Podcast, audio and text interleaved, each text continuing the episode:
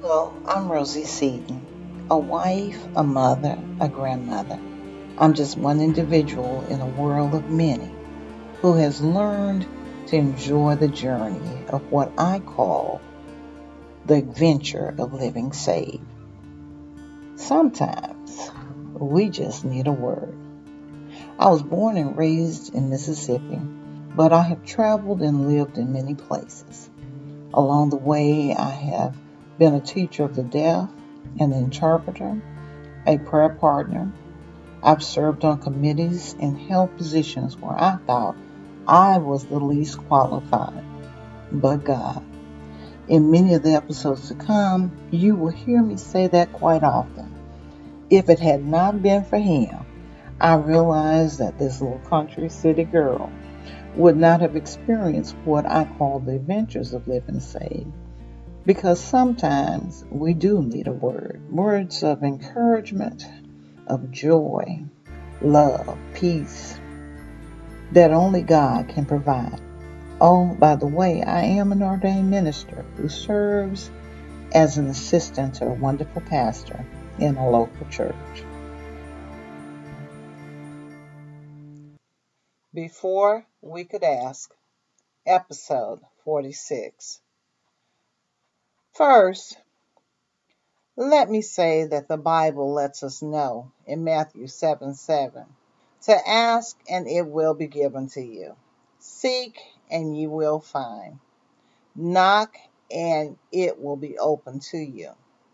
But Matthew 6 8 says, So do not be like them for your Father knows what you need before you ask Him. There will come a time as you start to mature in your knowledge of God that God will provide for you before you even know what to ask Him for. Let me tell you a story. A few days ago, I woke up, got out of bed, put my house slippers on, and headed to the bathroom to get ready to start my day. As I was walking, I stepped on something hard. I stopped to pick it up and to see what it was. It was just a small, hard piece of plastic. I almost threw it away, but the Holy Spirit said, Hold on to it. I went into the bathroom. I opened my bathroom cabinet and I noticed that the hard plastic looked like the pegs that were holding the shelves in place. As I reached for my toothbrush and toothpaste, the shelf that was holding them fell. One of the pegs was missing. I put the peg I had stepped on in the opening and placed the shelf back up securely. You see, God had already provided what I needed before I even knew what to ask Him for.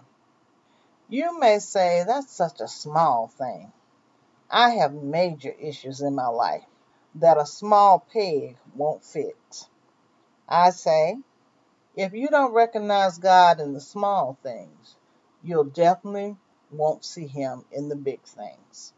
You see, God designed the lilies of the valley, and not a sparrow falls from the sky that He does not know about. Now, if God is concerned about the details of nature, surely He is even more concerned about the ones He created in His image. He is concerned about you and I. Today is Good Friday. It is a day that is recognized around the world as the day that Jesus Christ was crucified, the day that Jesus Christ died on a cross. Sunday will be Easter, the day that many recognize as Resurrection Sunday, the day when God raised him from the dead. If you have received Jesus Christ as your Savior, then praise God for the ultimate sacrifice that Jesus made for our salvation.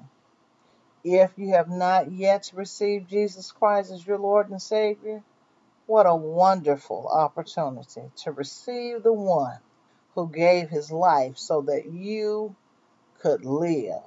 I mean, really live now and for eternity.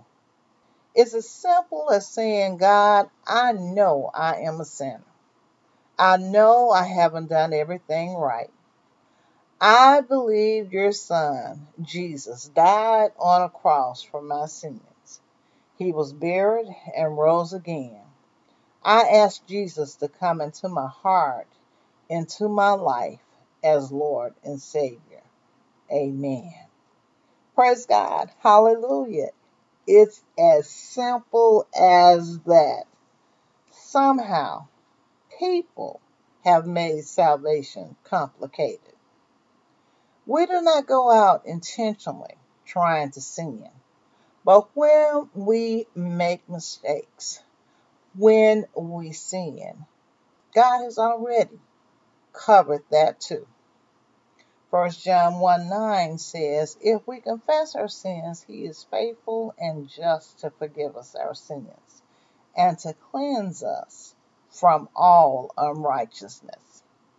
When the enemy tries to tell you you're not saved or on those days you don't feel saved, God has that covered too. First, remember Romans 10 9 that if you confess with your mouth the Lord Jesus Christ and believe in your heart that God has raised him from the dead, you will be saved. For you see, Numbers 23 19 lets us know that God is not a man that he would lie, nor a son of man that he would change his mind. Has he said, and will he not do it? Or has he spoken, and will he not make it good? You see, before we could ask God, Romans 5 8 lets us know, but God demonstrates his own love towards us, in that while we were still sinners, Christ died for us. He did that before we could even ask. Until next time, we'll continue the adventures of living saved because sometimes we just need a word. Music Tears of Joy by Excel Music Publishing, licensed under Creative Commons by Attribution 3.0. God bless.